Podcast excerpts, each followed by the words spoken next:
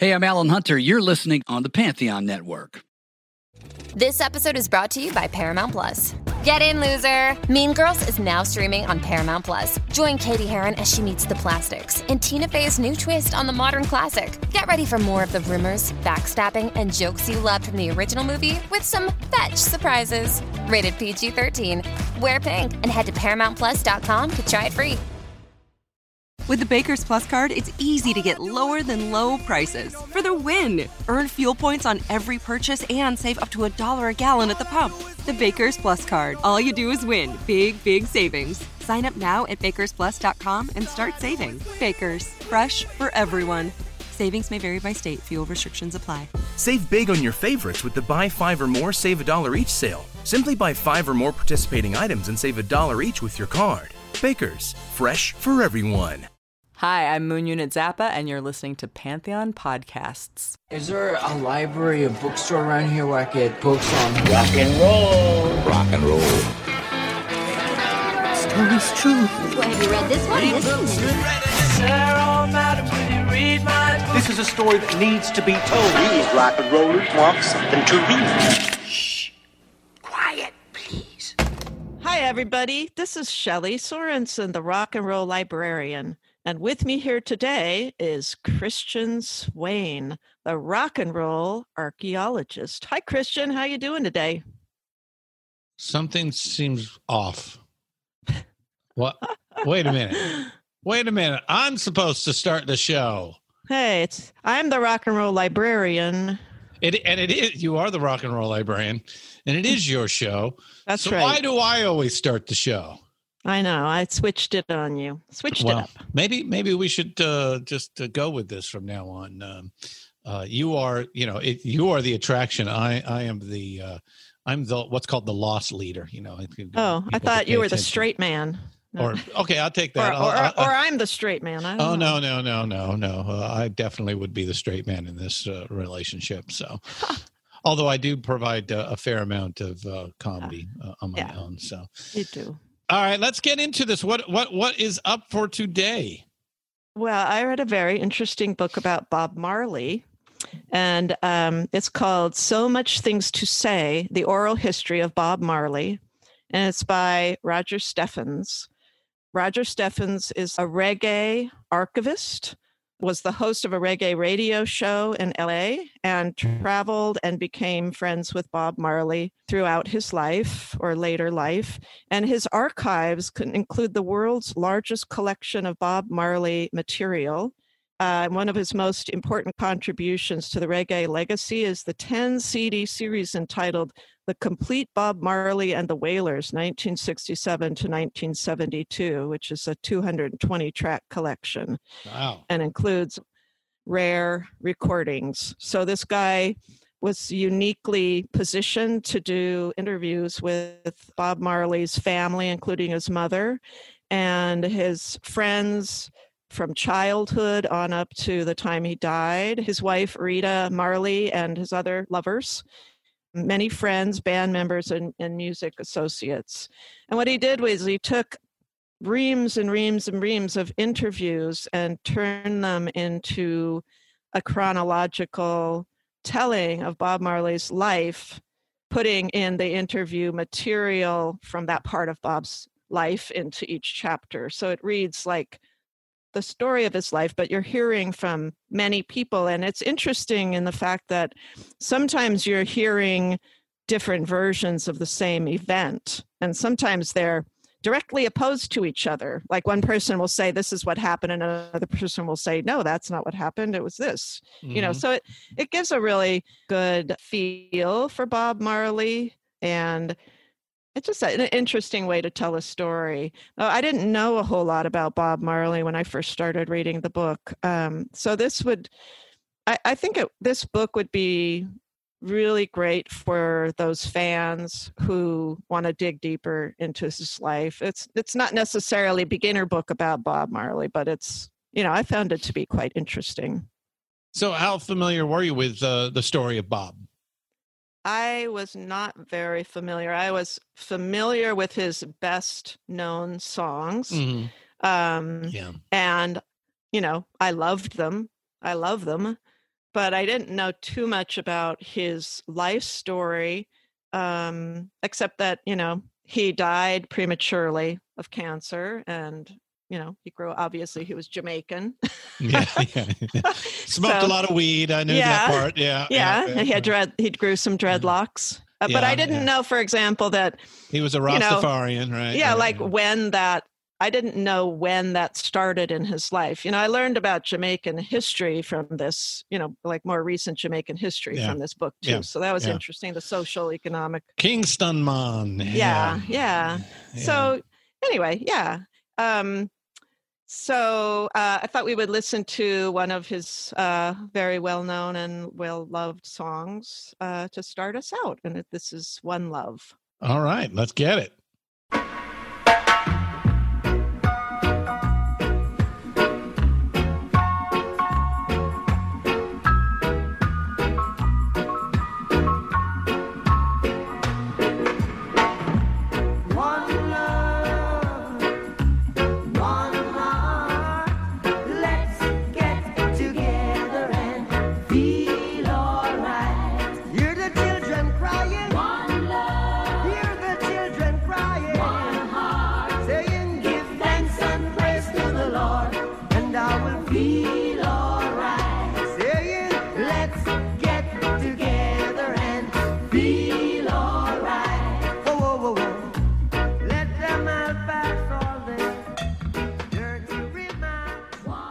Well, what do you think of reggae? I like reggae. It's uh I yeah. It's, it's I do. I mean I chill. I, I mean you could see where it goes with pot really well. Yeah. I mean it's not something I would put like an entire album or two on my car radio to drive to probably it mm-hmm. starts sounding a little samey samey to me but i guess yeah. you could say that about anything i mean i True. you could say that about True. rock and roll you know yeah. yeah. there's three chords there you know big deal yeah so you know it depends on what you're used to uh-huh. um but i mean i like that song because it really exemplifies what bob marley was all about and he really was you know through everybody who was interviewed for this book, you know, that he was a spiritual man who all he wanted to do was play music and soccer. And of course, you know, uh, sleep with the ladies. But uh, otherwise, he was all, you know, for the people and all about love and sharing. And I'm pretty sure we all want that as our job description. Playing music. And sleeping with the ladies. Oh well, spiritual too. Uh, spiritual. Yeah. yeah. play music, yeah. sleep with and, the ladies. Yes. Yeah. You know, that's, in, not my, that's not my goal, well, but you know, well, sleep with it. whatever you know, whatever it drives your fancy. Yeah. Right. Yeah. God, what a song. It's one of those songs that's, you know, standard. I mean, you hear it in bank commercials now. Right. Things yeah. like that. It's crazy. But uh but yeah, that's yeah. Uh, that's a great song. Great song. Yeah, I love that song. I you know what else I love about reggae is the harmonies. Well, I love about Bob Marley and the Wailers is the harmonies because they yeah. had some very cool female harmonies and even before they had the women singing with them, they did I mean, they they were a vocal group. Well, we'll get to that. Yeah. But I but I love the harmonies. So um, Bob's mother was 18 when he was born, and his father, who was a white Jamaican man named Norville Marley, mm-hmm. was 64. A Scotsman, if I remember right. His family was Scots, but he was, mm. you know, I mean, he was born and raised in Jamaica. Uh, yeah, uh, the, the father. Yeah, yeah, yeah and he uh, he was born in a tiny village called Nine Mile, a rural village. And his father married his mother, whose name was Cedella Booker. But after he married her, he didn't really have much to do with the family. So he didn't really, he wasn't a fatherly influence on little Bob's uh, life. And his, so Bob was born Robert Nesta Marley, and Nesta was kind of his childhood nickname, or sometimes people called him Lester for Nesta. And he had uh, difficulties being biracial. He was to the black people in Jamaica, he was the little yellow boy, and his color was an impediment in both white and black groups. So he had yeah. like racism going on from the white upper class and colorism going on from the the black underclass. And uh, by age three, a few different accounts, uh, people felt like uh, noticed that he seemed to be, have some uh, psychic abilities. That he actually knew that he was going to die when he was 36. I don't know. I don't know if that's true or not, but this kind of thing maybe people yeah. tell. Robert Johnson went down to the crossroads and uh, you know was given his talent by the devil. Yeah. Right. anyway, everybody in his many people in his mother's family played music and so he got the music uh, bug early in life and when he was 10 his mother moved to the big city to kingston with a man who uh, actually was the father of his future bandmate known as Bunny Wailer. Yeah, Bunny. But, uh, yeah. His his his real name was uh, Neville Neville Livingston or something funny like that. Um, something very English sounding. Um, and they they actually growing up got into a band. Um, and they're both interested in music. They lived in Trenchtown, uh, which was uh, known as the ghetto, and as somebody said, it, it was a place where everyone was poor and no one was poor because they all, you know, were at the same level. So uh, nobody noticed anybody was poorer than anybody else. Um, and they lived in what was called what they called a yard, which is like um, in our country we'd call a, uh, you know, how subsidized housing for poor people um, people escaped the poverty through sports and music, which Bob did both. He was always, to the end of his life, a very avid soccer player. And uh, someone named Joe Higgs, who was one of Jamaica's earliest recording stars, took Bob and the other kids that were on the street trying to make music under his wing and taught them all about singing and harmony and breath control and technique. So they had like really good tutoring for free. I mean, nothing, it was all like just a social kind of paying it forward by, on the part of Joe Higgs. And, you know, even though Bob didn't start out with the best voice of all the kids that he sang with, and he didn't even play guitar, like nobody, none of these kids that were hanging around really played guitar. It wasn't until Peter Tosh, who became a reggae star on yeah. his own, came to town on his own at the age of 15 carrying a battered guitar. And they started passing the guitar around so that they could all learn how to play it. But mm-hmm. basically, they started as purely a vocal group. And they just, you know, gathered informally at that time. So there was in the first grouping of what was later known as Bob Marley and the Wailers or the Wailers was Bunny Wailer, Peter Tosh, um, Junior Braithwaite, who was only 13, and a couple of female singers named Cherry Green and Beverly Kelso. And Junior, even though he's 13, he was the best singer in the group. He sang kind of like Frankie Lymon. Yeah. So eventually they met somebody named Clement Coxsone Dodd, who was the owner of uh, Studio One, which was the first place they started recording in, in Kingston. And he was very powerful in the music world at that time in 1964. He had a great band called the Skatalites, like from ska, Skatalites. Yeah. Skatalites. yeah. The Skatalites. I just Skatalites put on and he put on dances and he had a radio station and they used to take mobile discos around mm-hmm. the city and put mm-hmm. speakers mm-hmm. up in the trees and then they would be like kind of competing with each other trying to get the kids to go from one to the other and when they recorded their first hit at Coxsone Dodd's Studio One which was called Simmer Down and it was uh, a song that was written by Bob and uh, interestingly, I thought Beverly Kelso, this uh, female singer, joined the group the day before. Bob went to her house and said, Hey, can you sing with us? And she came to the studio, and that was both her audition and the recording of Simmer Down was on the same day. Wow. And it was very popular among the people of Trenchtown and Kingston because one of their own had put out this really upbeat fun kind of party song. So let's right. listen to Simmer Down. Yeah. Okay, let's get it. Simmer Down.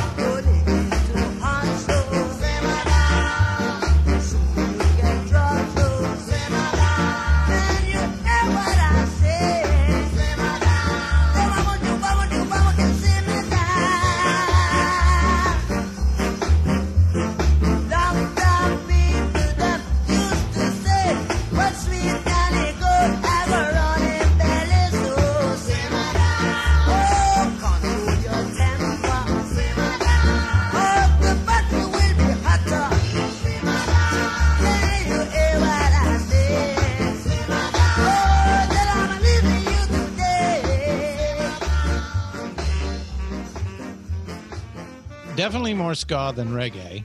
Yeah. Because as we know, reggae doesn't arrive till It Toots wasn't, and yeah. later in the 60s. So, because I think this is 63, 64. If I was, yeah. Yeah. 63, 64. And uh, uh, is that Bob in the lead or was that Junior in the lead?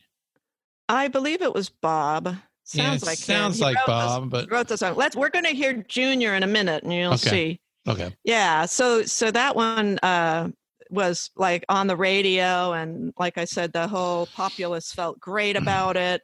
It sold eighty thousand copies in an island with only two million people. And um, at the time they started recording, Jamaica had just gained independence from Great Britain. Yeah. So there was a nationalist pride.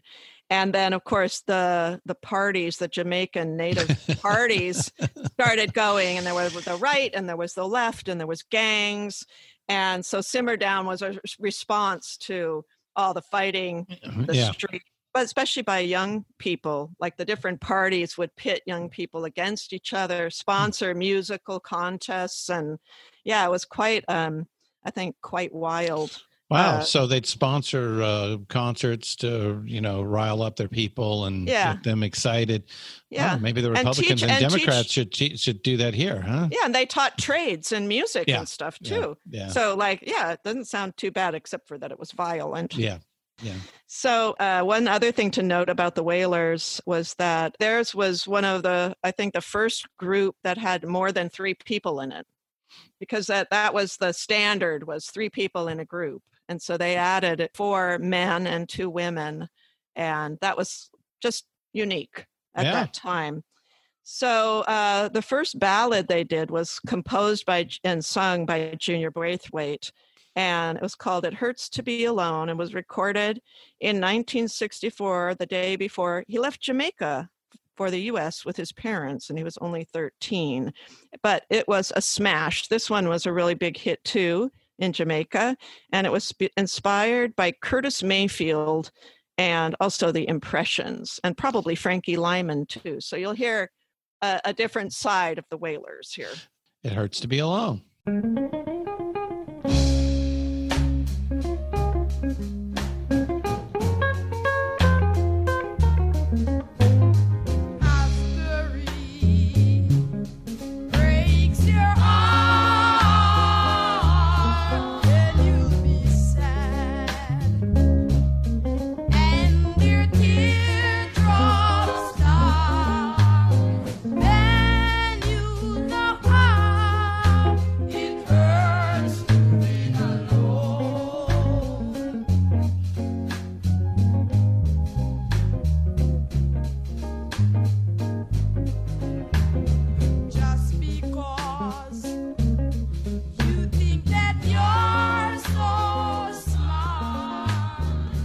Just love the guitar on that too, don't you?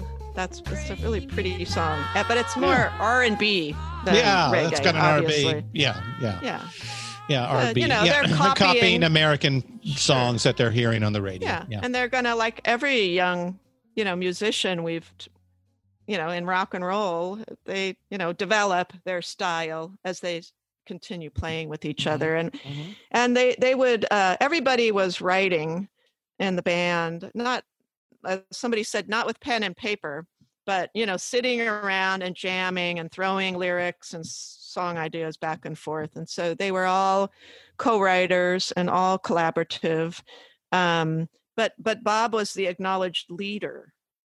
Uh, not not sure, how- you know, that uh, he was just the one that was most interested in creating a certain sound, or you know, and he would tell the backup singers what he wanted them to sing, for example. So he was kind of the arranger of the of the group. Mm. And then they would also uh, hang around in Studio One and harmonize with other bands that were recording. It was kind of a a social life as well. And they were with this Coxsone Dodd from June of 1964 to late 1966 as usual in these kinds of situations, he wasn't necessarily treating them financially like they should have, but he was cru- crucial to their development. He promoted them, which was really important. He gave them a great backing band, the Skatalites, And so they were very happy to be associated with him at the time. And uh, they had a lot of uh, records on the charts uh, in Jamaica in those days. They uh, had one, two, three, four, five songs in the charts at once, including Simmer Down and It Hurts to Be Alone. And the, the first album that was put out with their name on it was called The Wailing Wailers, which was published on the Studio One label and it wasn't really an album it was more like a compilation of various singles that they had put out yeah. over the years but one thing i thought was really cool about that album was it includes a cover of what's new pussycat and i was so like I mean like the tom you know, the, jones yeah, what's new pussycat yeah. oh so i thought people would have fun listening to it as i did i thought that was um, very strange and special that they would cover that song. But they just covered whatever, whatever mm. caught their ear. You know how right, right, right. Band. Make yeah. it their own, and uh, uh-huh. that'll work. Yeah. So let's have a listen. What's okay. Pussycat?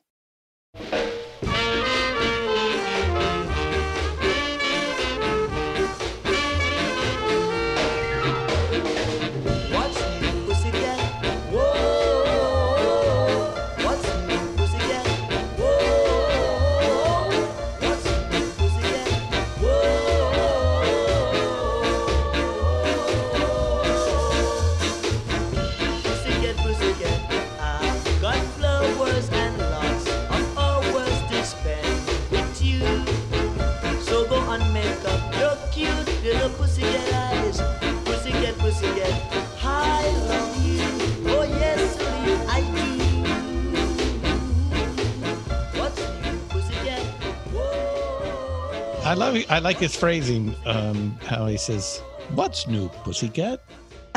that's because that's like uh, uh, phrased around the lilt in his accent yeah. and his yeah. voice. Yeah, uh, they really did uh, have quite, have a a way. I mean, I I remember uh, reading that when he went to Sweden, for example, none of the Swedes could understand his English because it was so unlike you know any english they had ever heard. So there's definitely a patois that, yeah know, the, the, caribbean patois yeah right, the, ca- right, the cadence and the um and different words too used for you know yeah i mean there's some the, the the the colloquialisms that, yeah, that uh, don't make it out of well and especially if you go to like can jamaica and sweden be like two of the most distant Disparate, type yeah. of countries in the world. like, remember that movie about the Jamaicans who went oh, the, to bo- the bobsled right. team? Yeah, yeah. that, yeah, yeah. That's yeah. what that reminded me of. I was yeah. like, oh, because he spent some time in Sweden. I thought that was interesting. Yeah. So around this time, uh, Bob met Rita Anderson, who was a singer. She sang in a band called the Soulettes. Mm which is a cute name. Yeah. And it was a Studio One band as well. And she would go on giving birth to three of his children. And at first, Peter Tosh was also interested in Rita. Now, Peter Tosh's nickname was Peter Touch because he couldn't keep his hands off the ladies. So, ah. um, but Bob won out, and Rita already had a daughter. So he moved, you know, like it instantly became a father and then she got pregnant with his first child who i believe was well it was either ziggy or stevie i don't know which one is older. They got married uh, in 1966 and shortly thereafter or maybe the next day i think he went to delaware in the states to be with his mother who had moved there and to make some money. So he lived in the states for about nine months uh, working odd jobs to save some money to take home. And while he was gone in April 1966, Haile Selassie from Ethiopia came ah, to Kingston. Rastaman. Yeah. So Rita was at the motorcade and was totally overwhelmed and affected by seeing him. And her why, brother. That, we, we need to explain why. Well, because he's the coming of the Lord. I mean, he's like the kingdom of heaven, right? I mean, the, yeah. Uh, yeah. He was supposedly a deity. Yeah. Right. right. And and uh, the Jamaican people were just, you know, uh, out in droves to see him. Uh, his visit had a profound effect on Jamaica and the Wailers. So her uh, Rita's brother is the one who introduced Bob when he came back to Rasta, and that's when they uh, the Wailers all started um, getting involved in Rasta and the you know cultural mores and values of Rasta, which is a very clean living kind of religion. You know, they had to give up a lot of stuff, but also start smoking a lot more ganja. So because that'll that help would, get you there. Yeah, you know, personally, I can't smoke weed and sing or play because I get confused. but apparently, there are people that can do anything when they're stoned. I, I, think some people prefer to do things when they're stoned, and some people prefer to do things when they're not stoned. Right. Um, right. It depends. When I'm stoned, thing. I just want to watch TV and just you know chat with friends and giggle and stuff. I don't like to. I don't like people looking at me when I'm stoned. So that would be a problem if you're right, a musician. Right. right. Yeah. Anyway, uh, since there was a new underclass of disillusioned youth, and the CIA was fueling the right wing against the leftists, which was further dividing you know the right and the left in jamaica. And uh, there was more youth groups that were specifically known as the rude boys that were um, kind of That's gang right. members. The rude boys right. Yeah. But in rasta rasta wasn't political. Rasta's about unity mm-hmm. so bob you can see how bob took to that really naturally so, you know, and the Jamaican right wing government was trying to repress Rasta because it was, it was somehow interfering with their with their agenda. But as Bob Marley became more and more famous, uh, the government kind of drew back. When he came back from uh, the States, he went looking for Coxsone Dodd and Studio One. And Coxsone Dodd was trying to, as in all groups with superstars trying to separate Bob from the rest of the Wailers But the Wailers all wanted to leave him because they knew he was kind of cheating them and not uh, doing them right. But Bob wanted to do a couple more songs that's at the studio because they still didn't have the instrumental chops that the Skatalites had. So it was a boon to them to play with this great backing band. Um, so the the la- one of the last songs they recorded there was one called "Bend Down Low," which sold fifty thousand copies. And at that time, when that came out, they started to call themselves the Wailing Wailers. So let's hear "Bend Down Low" from the Wailing Wailers. The Wailing Wailers at Studio One.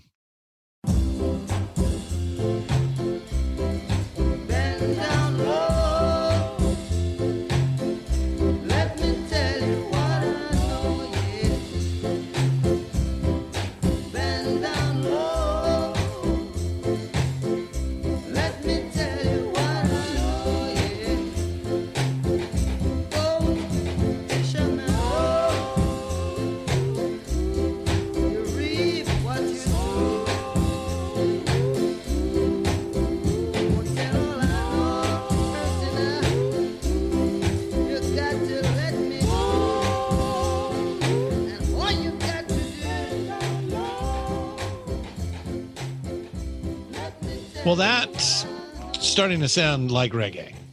Yes. Yeah. The reggae rhythm. Yeah. Yeah. Mm-hmm. It's uh, uh, some of the, the the ska sensibilities have been stripped away now. Um, it's also it's just the poor recordings of. Uh, I mean, it's like a empty box room with a single microphone in it or something. I, I don't mm-hmm. know. It's mm-hmm. just it's very very poor quality. Now, I, this is 66 maybe? Yeah I don't, they didn't have mm. great recording technique. Yeah i was going to mention that uh, they only had like four tracks for example and then they had to send the recording other places to have musicians add you know more tracks to it and mix it and stuff like that but the infrastructure on the island wasn't great at that time i would say yeah, yeah, I think that's what I'm hearing there. But mm-hmm. uh, but yeah, yeah, cool, yeah. cool, cool to get us there. Yeah. So they they left this uh, Studio One eventually. You know, didn't have uh, didn't really make any money on these uh, hits that they put out. So they left Studio One. And right after that, Bob was having some writer's block. And they decided to take both bands, the Soulettes and the Wailing Wailers, back to Nine Mile, where Bob had grown up, and farm and just kind of hang out on the farm and write songs. So that was a nice break for him. And by the time he came back to Kingston, he was refreshed and, you know, started, you know, able to start writing more. And by 1967, Danny Sims and Johnny Nash came to Jamaica. Now, you remember Johnny Nash, he just passed away, I believe. He, he sang that song, I Can See Clearly Now. Oh, yeah. Yeah. And um, he was a big deal in spreading reggae to the rest of the world. Um, he had seen Marley in Trenchtown at a Rastafarian festival and decided that they had to sign him as soon as possible. Danny Sims was a controversial publisher who played a pivotal role in Marley's emergence. They created a publishing company called Cayman Music and also a record label called JAD, J A D, and signed Marley and Peter Tosh as writers and recording artists, mm. and Rita with recording a recording artist and a publishing contract because at that time Bunny was arrested on a weed charge and sent to prison for a year and had to do hard labor as well because he was caught with marijuana. So he was out of the band for a little while. Yeah. And Rita stepped in and they spent a lot of time at Danny Sims' house playing, writing, and recording. And they wrote many songs for Johnny Nash and other artists on that label. They were paid $100 a week, and everything they recorded belonged to Sims and Nash. So they're still not getting publishing you know, credits and uh, royalties. So this is what I was saying that the recording studios only had two, two or three tracks available. So they added tracks, sent the recordings to Canada, and added Jamaican musicians that were living in Canada to the tracks. And then they finished the recordings in America and England, where they could use uh, eight to twelve track.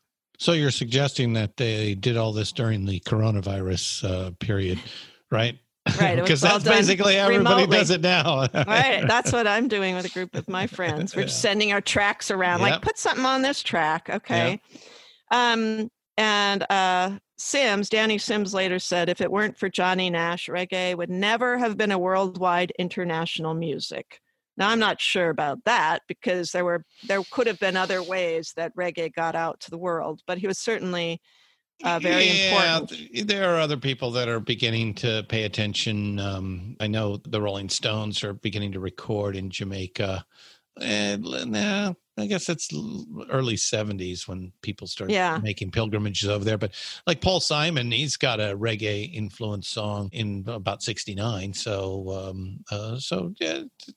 But but uh, yeah, Around Johnny this time. Johnny yeah. Nash definitely was he was one of the first non-Jamaicans to go to Right. Jamaica and record Right. reggae music. So yes, that- and he recorded uh, many of Marley's Yeah. and the others' compositions, including "Stir It Up," Yep. which I thought it would be fun to listen to a little bit of both uh, the Wailers doing "Stir It Up" and Johnny Nash doing "Stir It Up," and how Johnny Nash's version, of course, is you know cleaned up and th- there are elements added to it that will appeal more to the American and European market because he was their first exposure to the rock steady and reggae sounds and so the the his arrangement is fuller you know it has more instrumentation on it Yeah. More pop that. sounding. Yeah. Yeah. So, all right. So let's listen to a little of Bob Marley and then we'll crossfade over to uh, Johnny Nash doing Stir It Up. Darling, stir it up.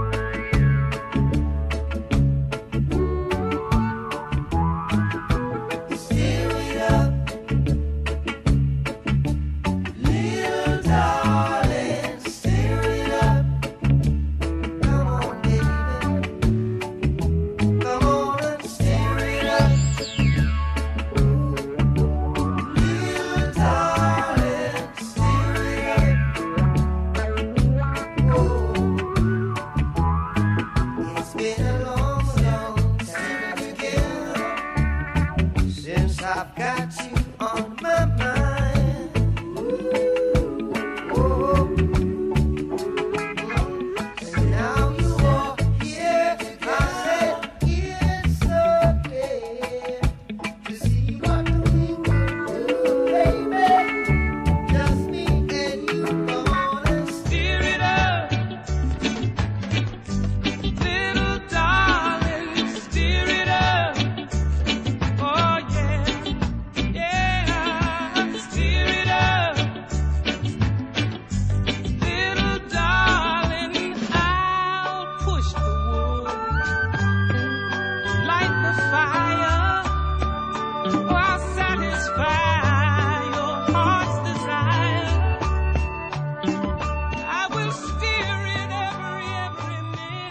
The flute. Flutes, yes. Um, so there's that. Obviously, the tempo is speeded up uh, a little bit more, a little Yeah. more groovy. Uh, not not so, you know. Padonk, uh, padonk, yeah, padonk, yeah. padonk, padonk, Yeah. padonk. Uh, and then uh, how about the breakdown in the chorus, uh, the verses of like stripping it back, and then the flute? Yes. yeah, the flute.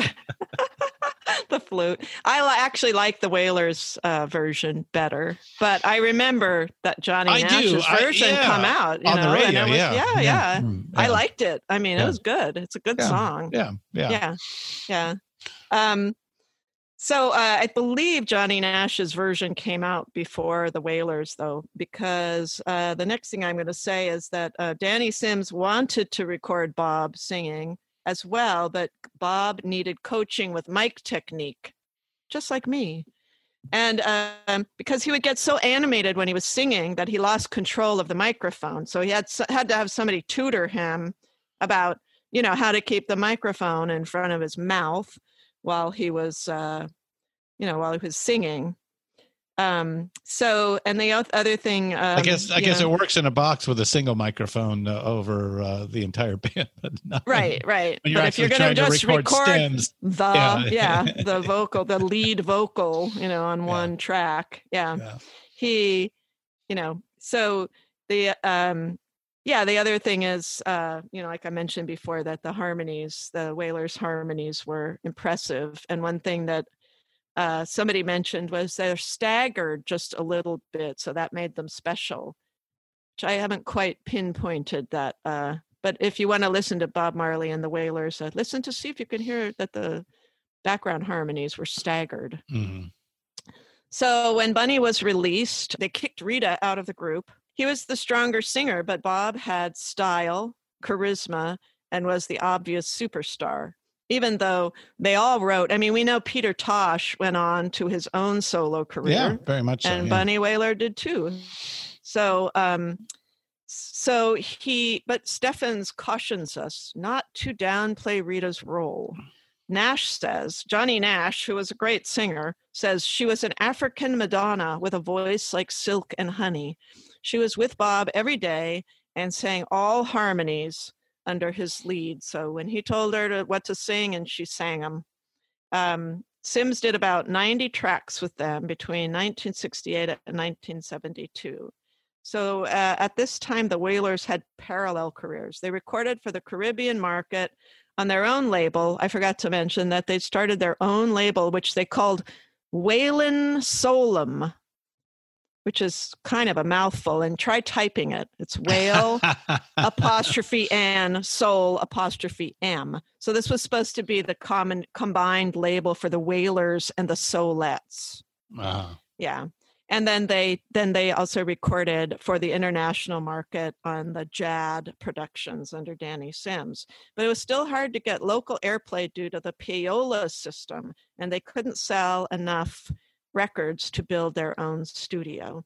And in 1970, they changed their label's name from Wail'n Soul'm to Tuff Gong Easier which to is say. a better yeah it's easier to say they recorded with the producer lee scratch perry who was influential to their sounds and um, for example and then uh, this guy lee scratch perry uh, claimed writing credits for a lot of their recordings including the the song small axe um, but bunny who, who who is interviewed quite a bit for this book, argues that he never contributed much to any song. This guy's Perry, and um, actually, Small Axe, he claims, was not co-written by Perry, but it doesn't matter. It's about the small axe going up against the big tree, which is a code for the big three, which referred to the label owners and producers who wanted to form a monopoly of control over music on the island. So this is like a dig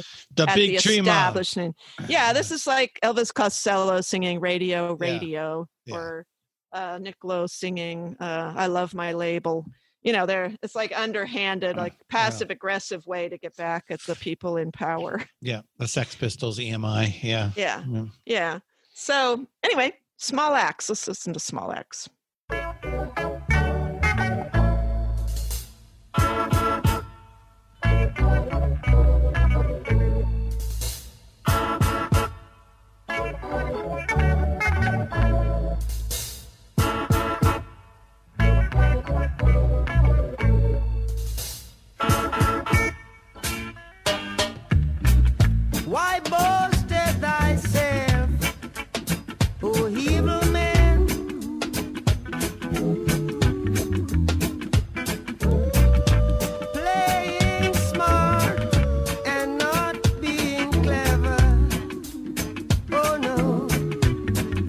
I say you're working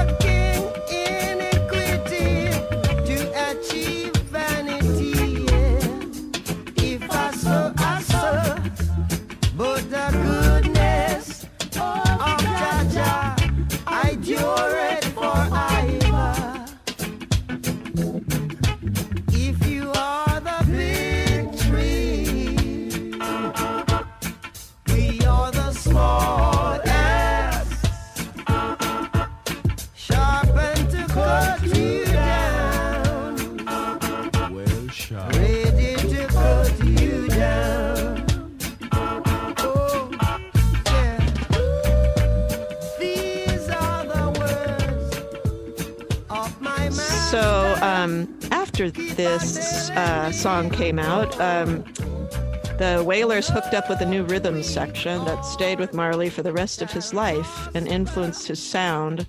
The brothers Carly and family man Barrett, who were the bass, bass player and drummer, who were local boys and sought after session musicians. So that was a good catch for Bob because uh, after the Wailers broke up, this was the band that would stay with him uh, throughout his career.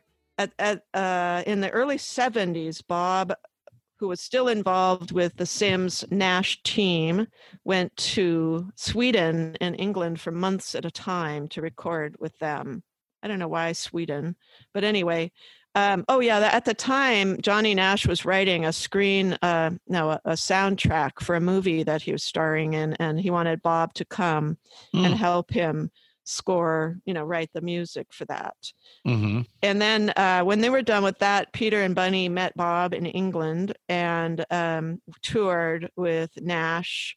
And Nash's album, I Can See Clearly Now, was a big hit and included four Marley songs. So Marley toured with Nash as an opening act, but Nash didn't want the Wailers to go on with him because he knew that they were really going to light up the stage. Um, but at the for the last um, show that they did, Sims finally let the Wailers go on in rural England, and the audience went crazy for them. But when Nash came on, they left the club. So Nash was furious, and he and uh, Danny Sims broke up, and that was the end of Bob's, um, you know, collaboration with Johnny Nash. But meanwhile, Tuff Gong label was doing well in Jamaica with the song Lively Up Yourself, which came out around that time and was a one of a good run of songs. Money started coming in, and the house they wanted to buy was in with within reach. So they had wanted to buy a house for the band, you know, to practice in Yeah, and kind of yeah. hang out. So uh, let's play "Lively Up Yourself." Of course. Is uh, That's a one great on song. their uh, on their own label, Tuff Gong.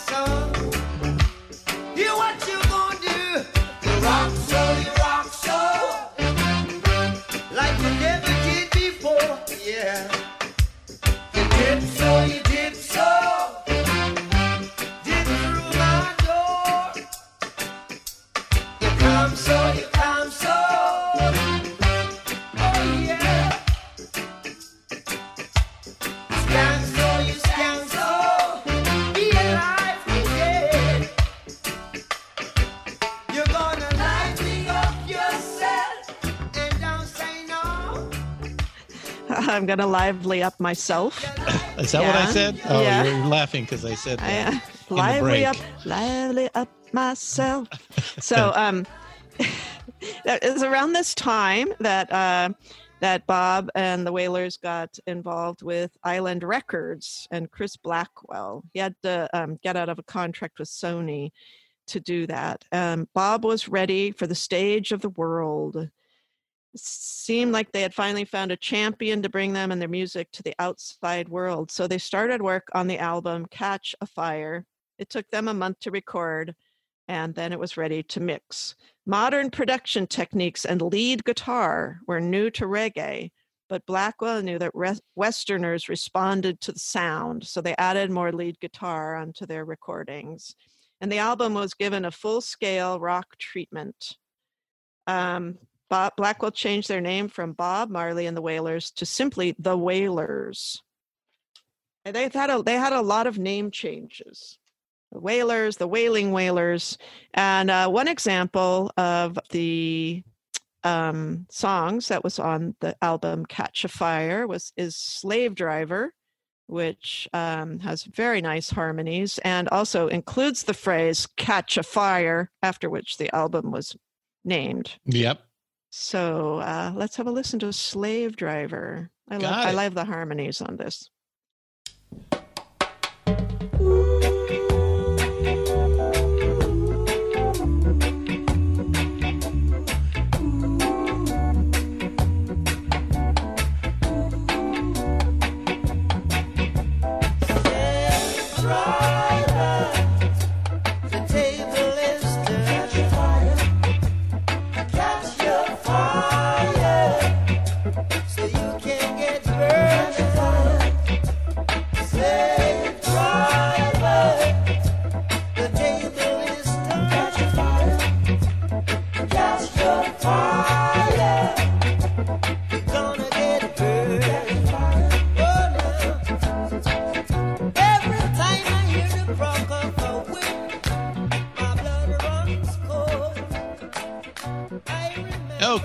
that is now fully formed Bob Marley and the Wailers. I mean, Yes. the, the the sound is classic.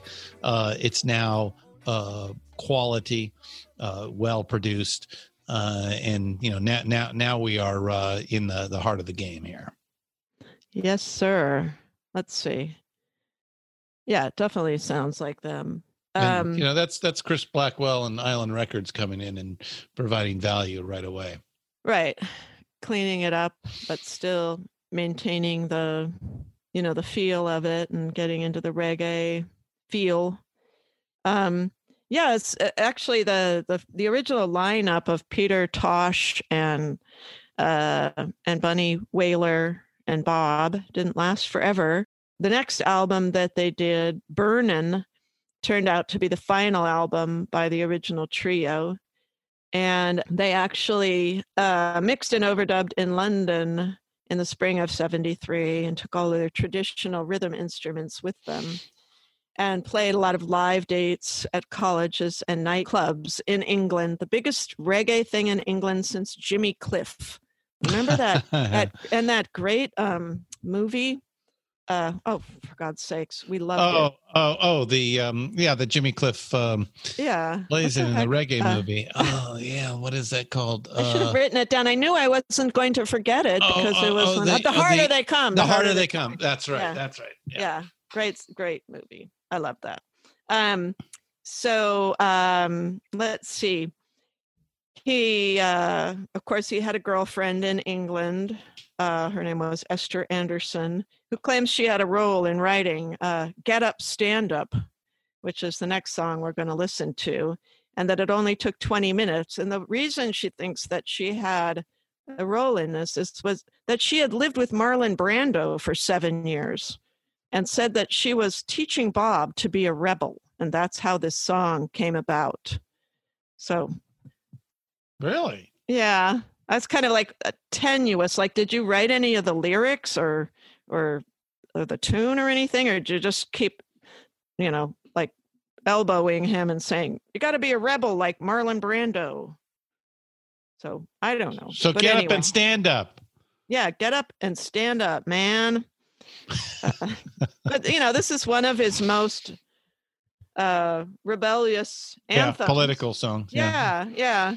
Um, so yeah, we're listening to a lot of songs here, not talking as much, but that's okay. People like to listen to songs. I believe so. I Yeah. believe that is a thing. Yes. Yeah. All right, let's do it. Get up, stand up.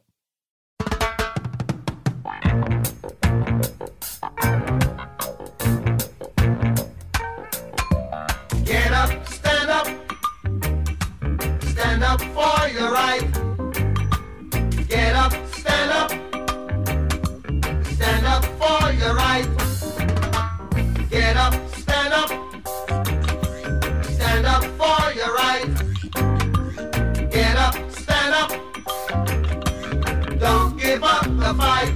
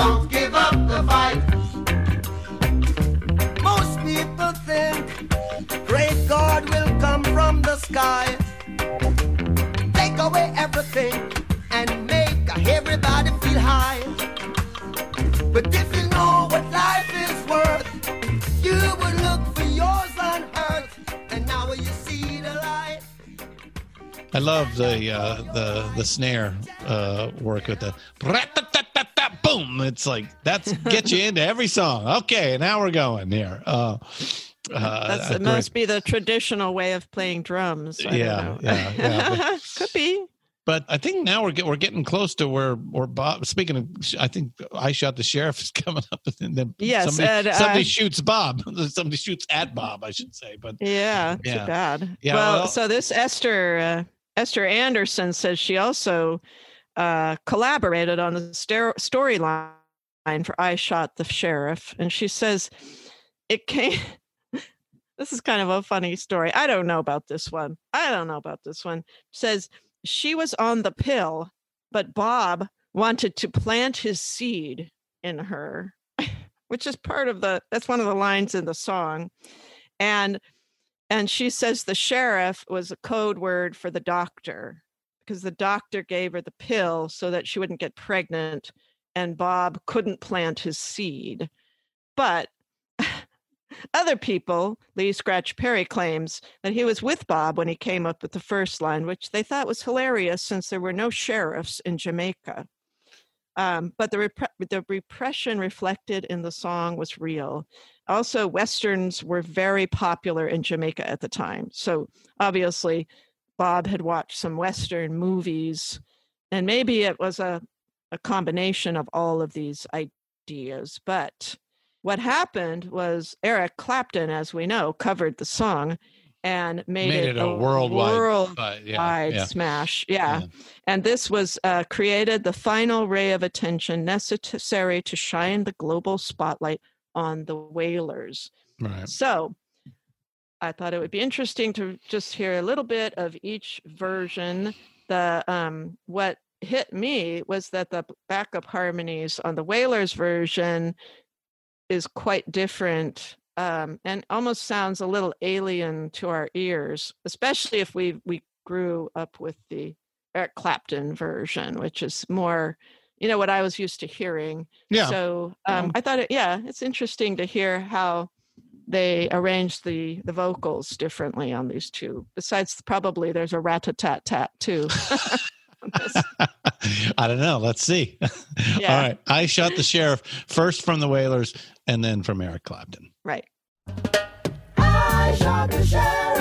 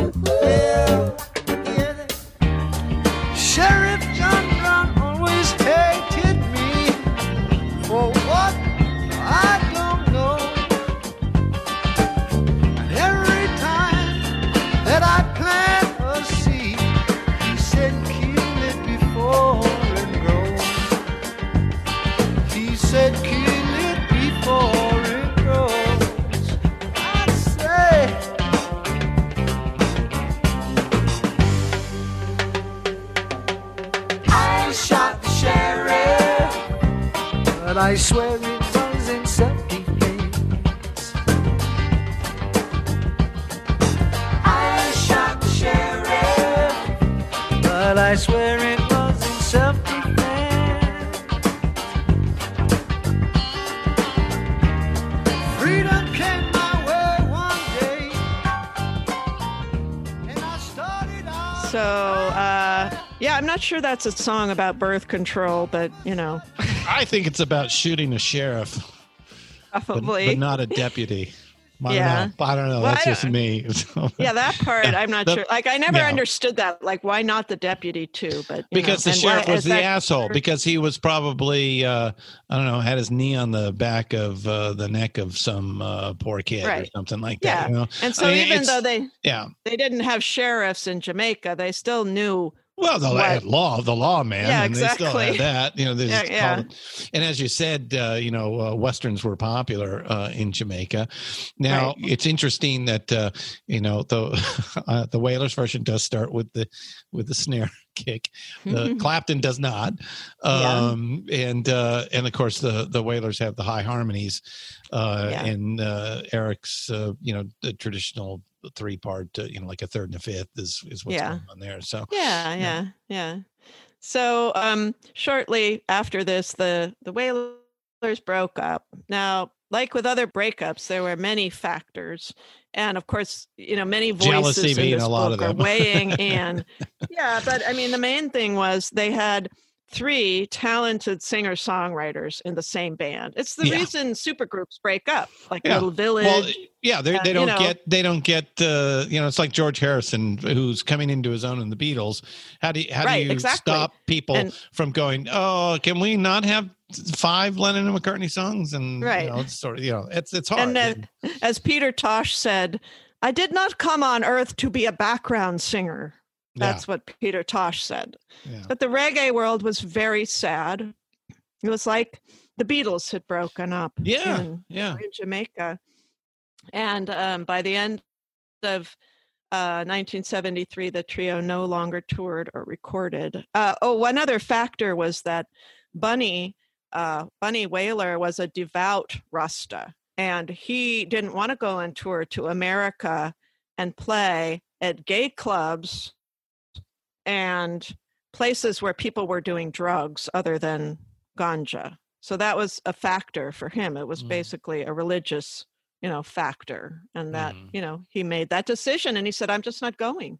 And that- you know, okay, that's fine. So, um, so Marley's first solo album in '74 was Natty Dread, and uh, he was becoming more political as Jamaica was suffering economically. He kept the Barrett brothers on as his rhythm section and hired a trio of female backup singers: Rita, Marcia Griffiths, and Judy Mowatt, and they called themselves the, I Three I3s. yeah the i3 the I three because I didn't quite understand it, but there's something about the Rasta uh, religion that um, everybody is one, so we're all I. Mhm. You know, it's not we, it's I. We're all the ego, basically. Um, they contributed to the visual appeal of the stage show. The three women in Rasta colors, red, gold, and green, gracefully flowing in unison. The live shows began to resemble gospel, gospel gatherings, like a preacher and his choir. And Their harmonies elevated such songs as No Woman, No Cry, and its refrain, Everything's Gonna Be All Right, which was, uh, we're going to listen to a live performance of No Woman, No Cry, which um, which you can find on his album, his posthumous album, Yeah, Legend. yeah that was And that helped yeah. make it one of Marley's finest compositions, having these women involved in it. Mhm. So let's listen to the live version of No Woman, No Cry. all right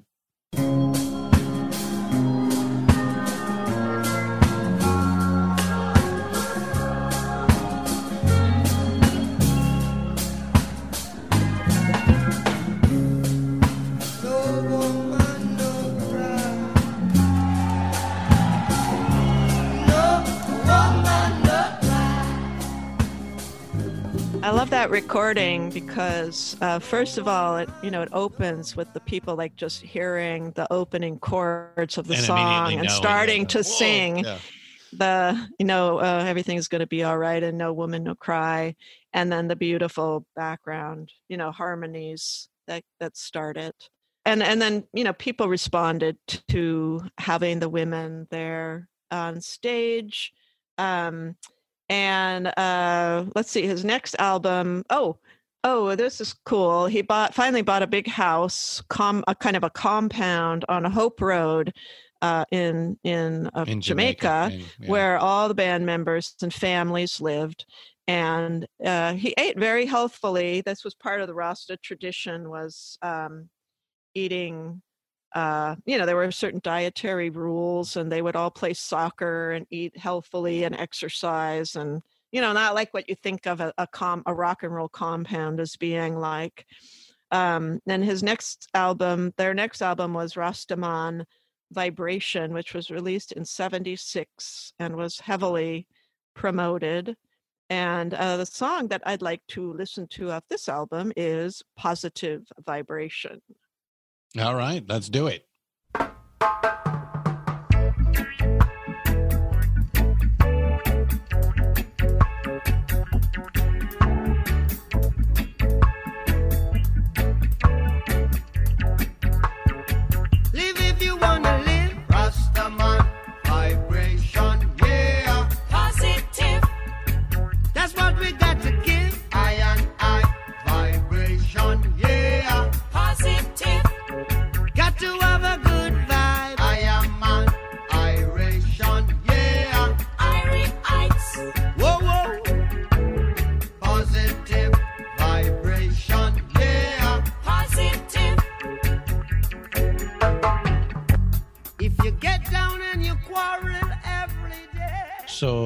You feeling the positive vibration?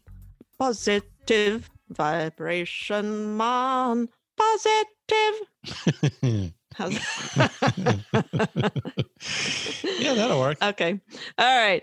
Well, unfortunately, there wasn't a positive vibration on, At this on the day, the day that uh, the gunman drove into the compound on Hope, Hope Road, Road, and yeah. started firing wildly at everybody.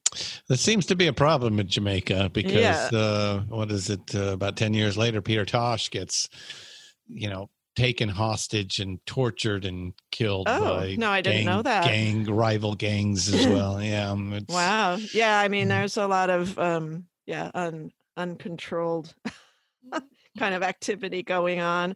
Um, they uh, well, so this was two days before a huge concert called the Smile Jamaica concert. Oh, that's right. Which he decided to play anyway. Yeah. Right. Yeah. Well, you're spoiling the story. oh, I am. so, Oh, I'm yeah. sorry. I'm sorry. Yeah. What happened? No, nothing. Uh, uh, uh, anyway, so what what happened was um, the the the concert was meant to foster national unity, which is kind of funny. But uh, and with elections coming up, the country was very tense. So the PNP, which was currently in power, was the most more social the socialist uh, government sponsored the concert.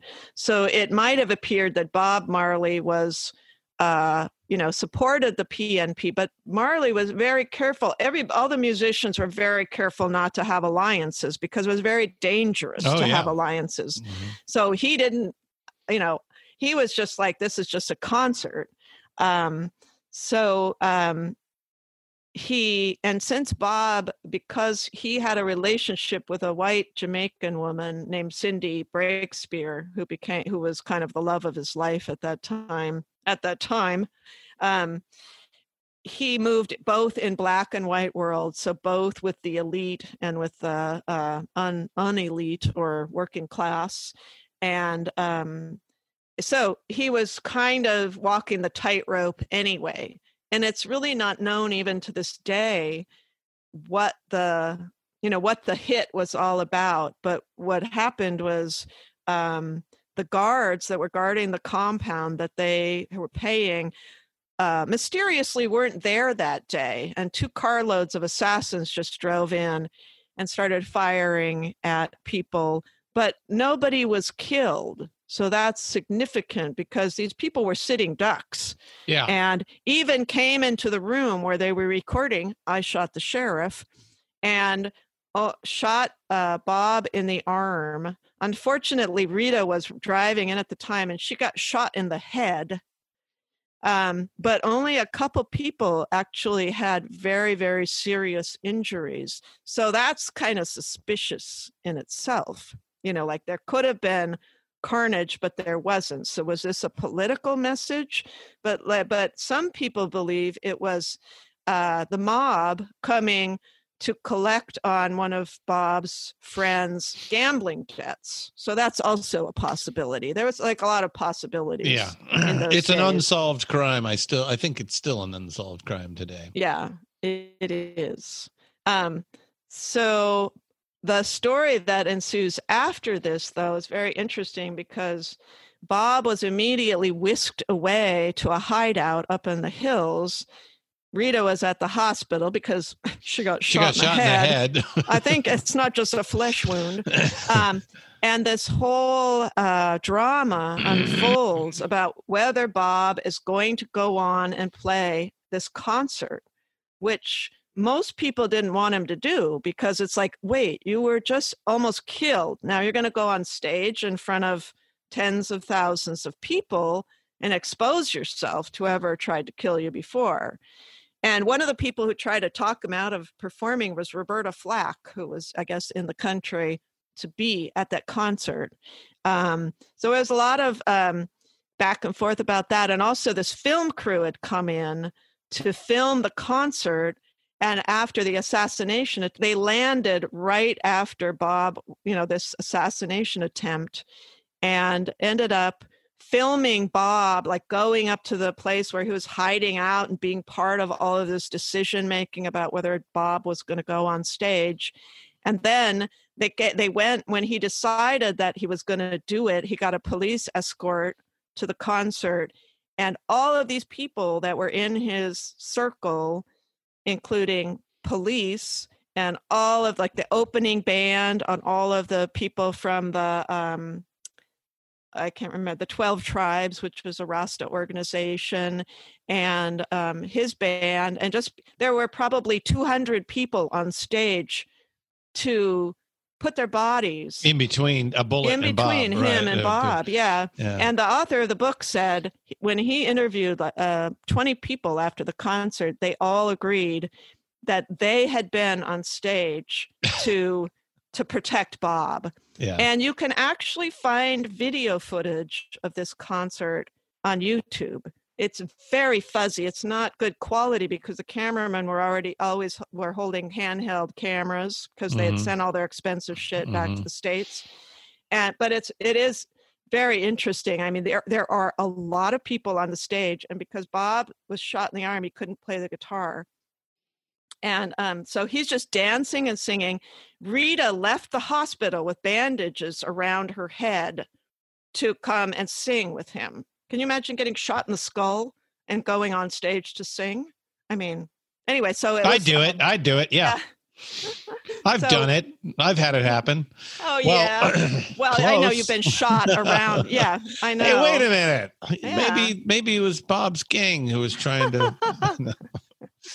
So um, the author says this it was an unprecedented moment in 20th century pop music. Bob standing there with the bullet in his arm, singing a cappella in front of 80,000 people just days before a pivotal national election beside his wife, who has a bullet lodged in her skull. Yeah. And both of them, they never had the bullets removed because it was too dangerous. Mhm, mhm. So after that concert, he flew the, to the Bahamas uh, to get us a little R and R, uh, and then he flew to London to be with his his girlfriend, Cindy Breakspeare, and started recording both um, two albums, Exodus and Kaya, which would appeal to wider audience. So Exodus includes the song, which I love, Three Little Birds, so sweet. Uh, so let's listen to Three Little Birds after that horrible uh, assassination attempt and concert. We're going to listen to a lovely little song called Three Little Birds. Yeah, let's do it.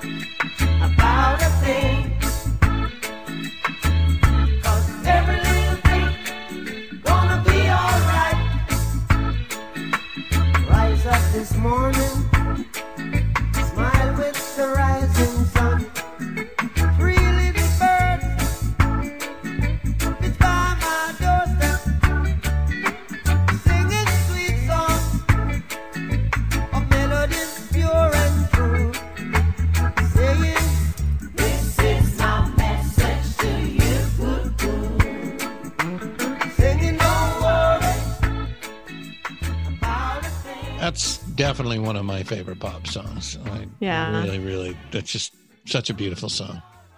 It's even on a a a sweet uh, album of children's songs that we Mhm. used to have at the library because it Mhm. you know it appeals to Yeah. everybody. I Oh yeah. Yeah. Yeah. So that album was chosen by Time magazine as the album of the century and was an instant success. The next one, Kaya, so both of these albums were Yeah. recorded around the same time, uh, includes more love songs because, you know, he's in love with this woman, Cindy, um, who was, by the way, did I mention that she was Miss World of Yes, it's 1976? 1976. Yeah. Yeah. Yeah. So she was a beauty by- queen. Yeah, Yeah, and, and a musician herself. She was a musician as well. Oh, didn't read about that. Mhm. Um, so, um, but what happened? Oh, so that I thought that we could um, listen to the song "Is This Love," which is Oh, obviously written about her, and it's beautiful. Yeah. And um, but at the at the time that it was written, he was prepping for a world tour, and uh, this you know this song was released on the album Kaya. Is this love?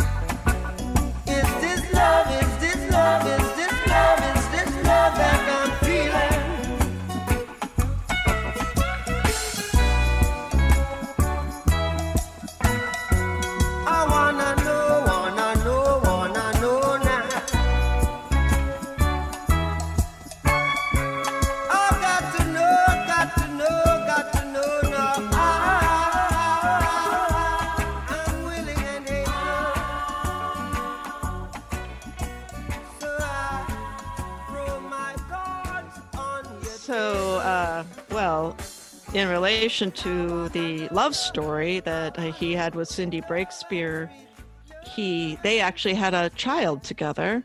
His name is Damian Oh yeah. Marley. Yeah. Yeah. So she's his mother. Uh, so it was a real relationship, and uh, Rita seems to have been, I don't know, somehow okay with it. She did write her own autobiography, so I should go there yeah. to find out how she Yeah. really felt about all of this. I think it's called No Woman, No Cry, actually. Appropriate. Which is a great title. Yeah. Anyway, around this time in 1977, while he was preparing for a world tour, he began to show signs of fatigue and stress, compounded by the assassination attempt, but possibly something else. A toe that he had injured three years before was re injured playing soccer when a spike went through his toenail. And a biopsy done at the time of treatment for the toe showed melanoma, but no spread yet. However, they didn't have the science um, like the CAT scans and MRIs that we use now to really know if the cancer had spread. So we Mhm. don't really know if it had. But he was given advice to amputate his toe, but he didn't want to lose his toe due to he would lose his balance. So the big toe is very important for balance. And soccer was very important to him as well as moving around on stage. So he decided to do a skin graft in Miami. And I've never heard of such a thing, but this was 1978. And it tided him over for a couple of years. And eh, he was able to, first, he had to cancel his US tour. And then he was able to play in Jamaica at the One Love Peace Conference in April 1978. And in 1979, he put out an album called Survival. So his on this album we can see that Bob's music was now telling about liberation struggles in Africa because it includes the titles uh, Africa Unite and Zimbabwe, which was not written by Bob but reflects uh, specifically unique nation and upheaval and the answers to its problems. And the author says it's the centerpiece of the album. It was his most militant album and one, the first one with all new songs. So let's listen to Zimbabwe. Uh, the best uh, part of this story about that song is that in a few months later he was invited to the, the Zimbabwean liberation uh, celebrations and was able to sing this song in front of the African, the Zimbabwean people. Nice. So, yeah. all right, all right. Let's listen to Zimbabwe. Every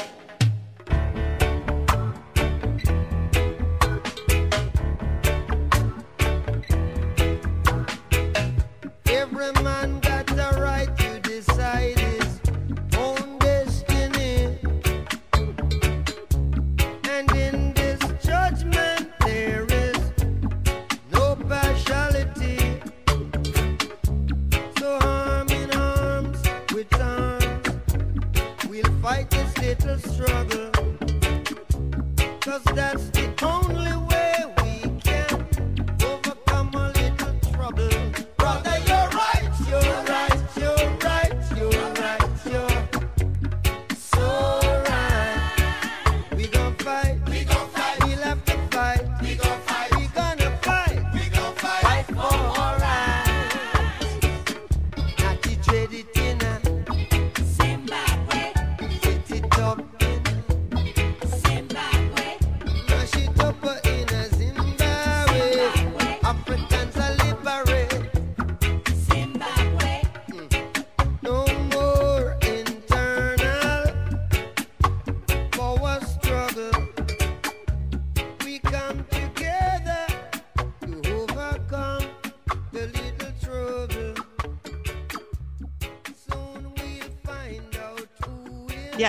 Well, Zimbabwe was the third trip that Bob had made to Africa.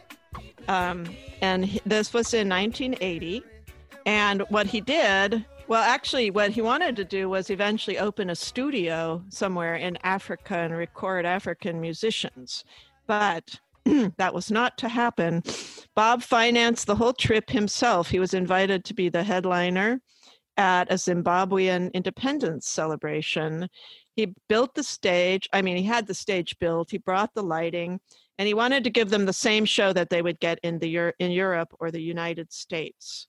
Everybody was very excited in the streets because they already knew about Bob Marley and they'd already heard the songs Zimbabwe. So they felt very happy that uh, Bob was coming to their country. The weird thing that happened was that there were these uh, freedom fighters, which were called ZANU, and they wanted to come in to the concert, but the gates were locked. So they used explosives and tear gas to blow down the gate. And everybody in the audience and on stage felt the tear gas wafting in, you know, on the on the Yeah. wind Uh-huh. and got kind of panicked. But the interesting thing is that for some reason, people didn't totally panic and they just hung out and stayed there. The freedom fighters and everybody else who wanted to didn't buy a ticket came in and the concert went on. And, you know, as somebody who's currently watching The Crown, I found it interesting to read uh, that Prince Charles was at this concert to officially accept the Union Jack back from the Zimbabweans because they had become free from Great Yeah. Britain. Yeah, uh, So- another another empire, uh, uh, a pillar of the empire had fallen. Yes. Yeah, I can just see Prince Charles there with the tear gas and the We've just then- tear gassed the prince. Oh and, the, shit. and the reggae and everything. And uh, then um, because he was so interested and really wanted the people that didn't have money to be able to attend the concert, he did another free one the next night. So he was a, a stand up guy. His next album was called Uprising, and it turned out to be his final Wow. album. It was Yeah. filled with intimations of mortality, including his most emotional track and one of his best love songs, and my very favorite song, the acoustic Redemption mm-hmm. song, which he was trying to record it with the band. And Chris Blackwell came in the studio and suggested that he just do it with his acoustic guitar. And that's one of the things that makes it so special is it's just him and the guitar and it's a very emotional song uh, all the vocals on the album on the album uprising were done live so let's listen to redemption song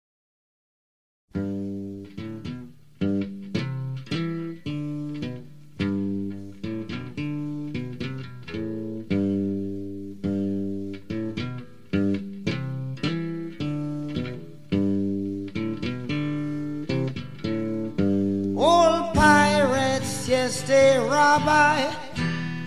Sold I to the merchant ships. Minutes after they took I from the bottomless pit.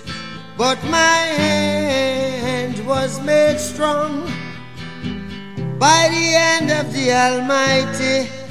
We forward in this generation triumphantly. Won't you help to sing these songs of freedom? Cause all I ever have redemption songs, redemption songs. Emancipate yourselves from mental slavery. None but ourselves can free our minds. Have no fear for atomic energy, cause none of them can stop the time. How long shall they kill our prophets while we stand aside and look? Ooh, some say it's just a part of it. We've got to fulfill uh just love that song it's uh so i don't know there's something about it i don't i can't put my finger on it why it's so um heart heartfelt I, I I think he's really tapped into you know his own past, um, and he's being honest that uh, you know he didn't have a lot um, in uh, in Jamaica. Um, you know, uh, uh, certainly, um, you know. So, all, but what he had was music. you Yeah. know, those those redemption songs. And it, it's lovely too, in light of the fact that, um, by all accounts, he was an extremely generous man. Constantly Mhm. giving back to the community. I mean, he would open the gates to the compound, and people would line up and tell him what they needed, and he would gesture to someone to write them a check or give them money. Mhm. Like, I need money Mhm. for food. I need money to send my kid to school. I need money to fix my car. And he would just give out money, you know? Always a community yeah, guy. he really was. Wow. I know it's so rare in rock stars. Um, Yeah. okay, we're nearing the end because uh, now we're in uh, 1980. He toured Europe, and it, he was wildly successful. He sold out uh, two Madison Square Garden shows, and decided that he wanted to reach Africa, the African American audience, uh, which wasn't really tapped into him. It was mostly the white Americans who uh, loved reggae at the time, at least. Yeah. Yeah. And yeah. um, what he did was he agreed to open for the Commodores, who I remember very well.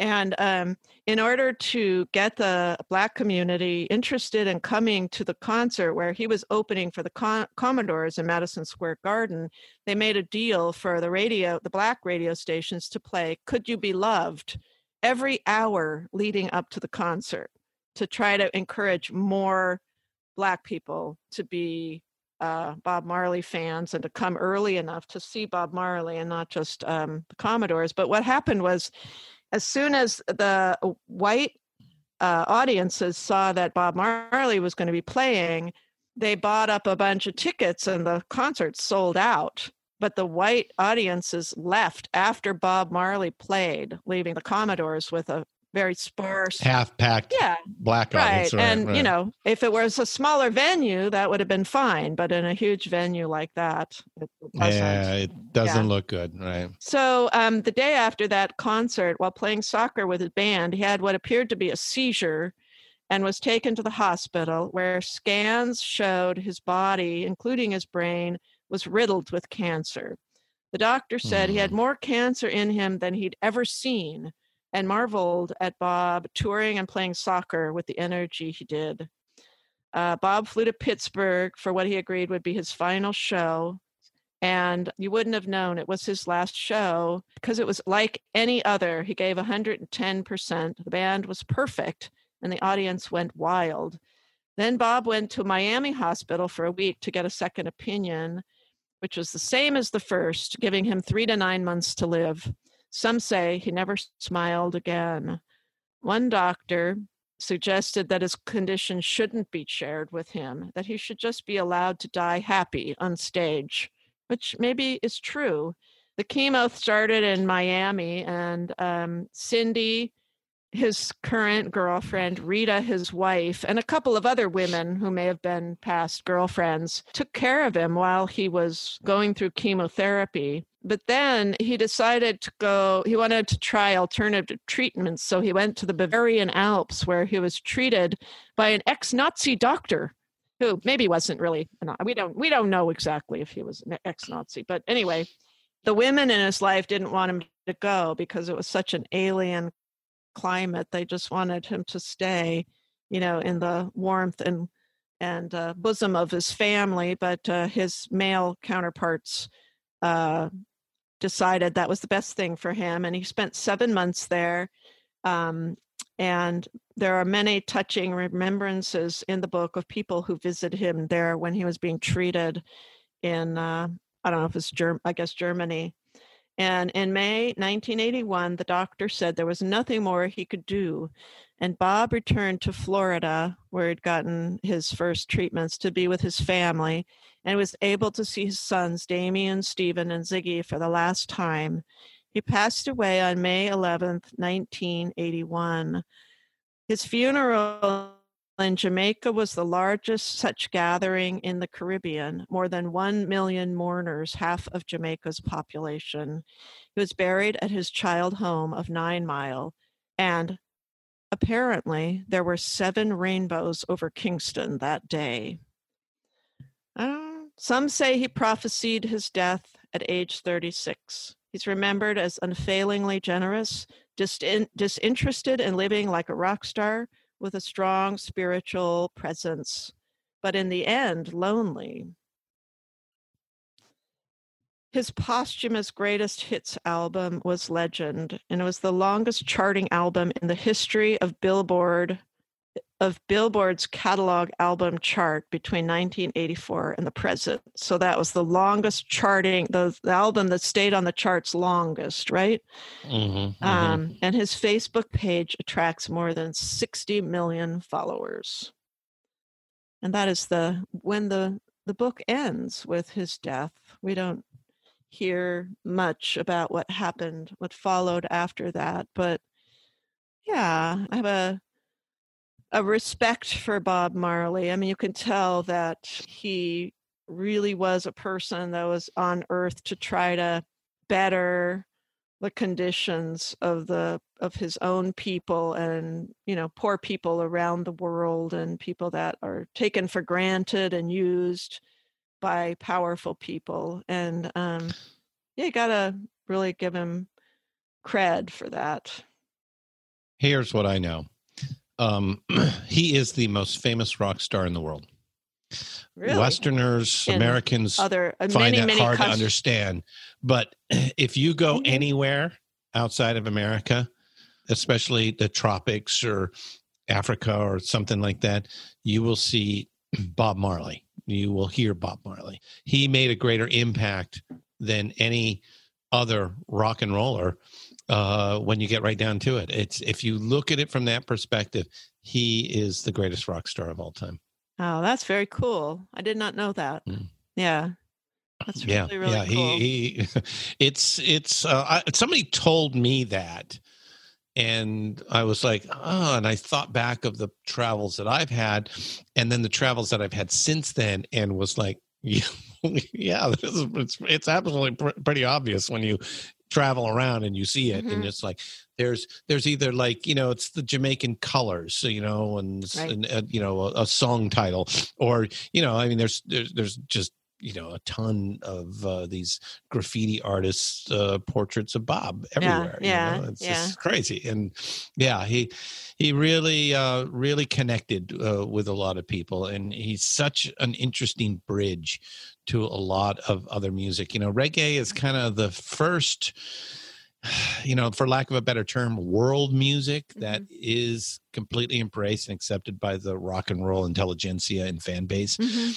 and um you know and it's still going to this day. I mean it's still it's a huge uh subculture uh in uh, in the rock and roll space. So you know and it's and you know there there there are lots of people that you can point to as as helping to get there but really you know bob is is you know god lord savior of the whole thing Yeah. uh when when you when when you strip it all Yeah. back you know um you know we've lost some people this year um you know toots uh, Right, right. um, male uh, who uh um, you know probably had the first reggae Mm-hmm. uh song um on to chart um you know he he, he he's gone uh i know bunny's still alive we know you know as I said earlier peter tosh was tortured and murdered in 1987 Right. i think Johnny Nash just Um, died. Johnny Nash just died here uh, a couple weeks Yeah. ago. Now he was eighty some odd years old, and Right. you know he lived a full life and all that, and you know those things happen even Sure. in the age of COVID. And but um, yeah, I mean at thirty six, uh, and it's it's you know his his legend grew far beyond oh, sure. uh, what he ever knew. Oh, uh, the and- and signs were so. I mean, that was the you know how old Jesus was when he died, for example. I mean, there's a lot of things that people can connect to Yeah. Bob Marley to show that he's somehow a, a spiritual or you know a spiritual leader and um he saw himself he saw himself like that like this 12 tribes organization which was the rasta organization he was he saw himself as the joseph of the 12 tribes you know which was Yeah, like yeah. one of the one of the branches of one of the, 12 one tribes of the yeah. Jewish Jewish uh, to, to to to follow the Jewish uh, tradition yeah of the uh, the twelve tribes. yeah yeah, yeah, yeah. Uh, and the lost and the lost thirteenth tribe, suppose. i know it's very complicated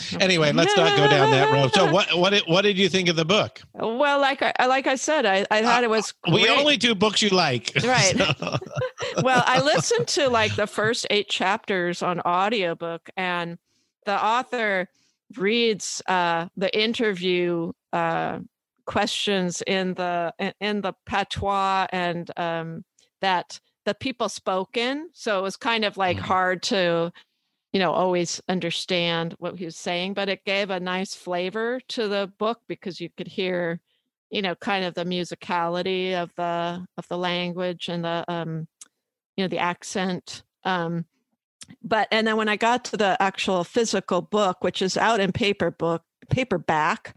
It's it's really fun to read the you know the the words of the, the oral history, the- the- interviewees. the- yeah. yeah, yeah. it's really Yeah. really interesting and you get to hear from uh, a lot of people including the hit one of his white relatives maybe an uncle or a cousin or something like that who remembers you know stuff about the father Norval. And um you know it gives a very round kind of uh not just from one person's point of view but from many persons points of view. So you get a very uh yeah I, I, all i can think of is kind of like a, a global uh, like a round view of bob marley and his life and all the different versions of it and the people that that uh, interacted with him.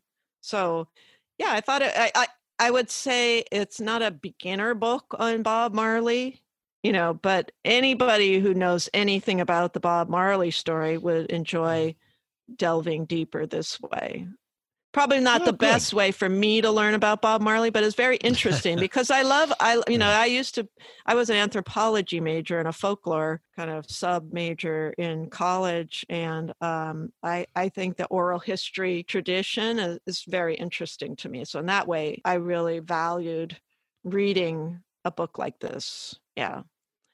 Uh, Cool. yeah. Cool. And so I thought we would end uh, with the song Jammin', which is off, uh, which I uh, found on the Legend album, which we haven't heard yet, but I think a lot of people will recognize and kind of go Of out on a little bit of a more of a high note. High Yeah.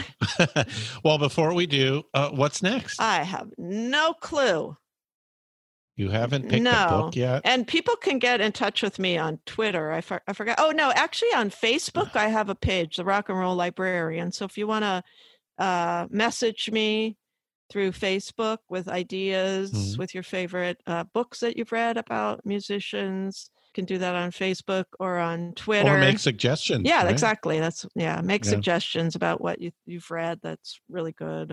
Uh, on Twitter, I'm at Sorenson Shelley, so that's not too Mhm. hard to remember.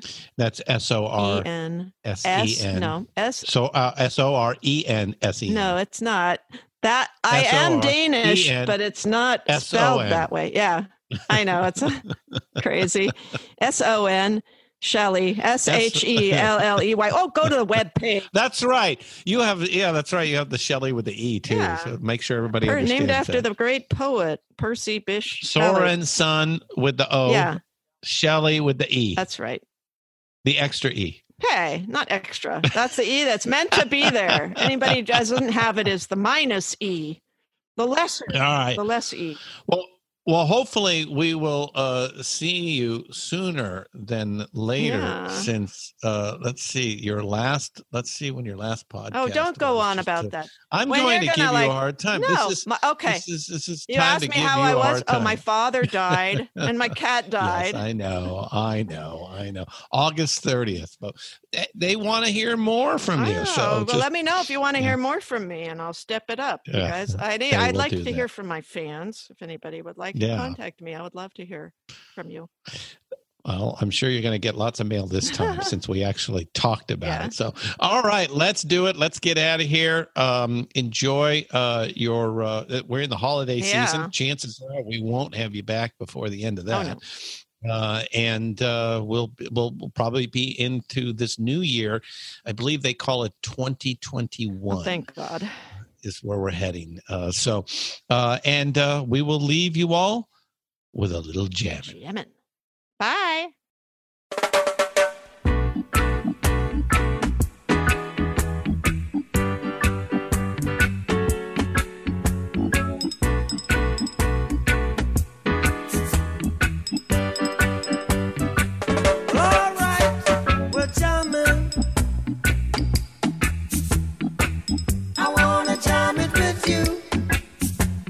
We're jamming,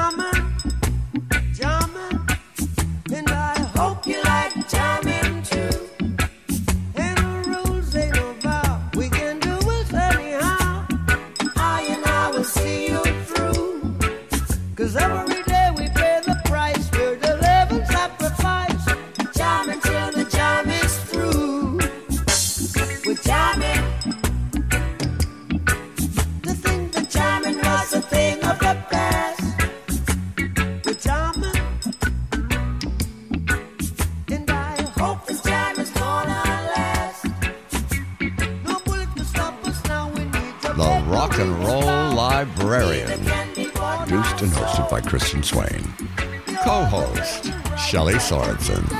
All sound design and incidental music by Jerry Danielson. All quotes performed by actors unless noted.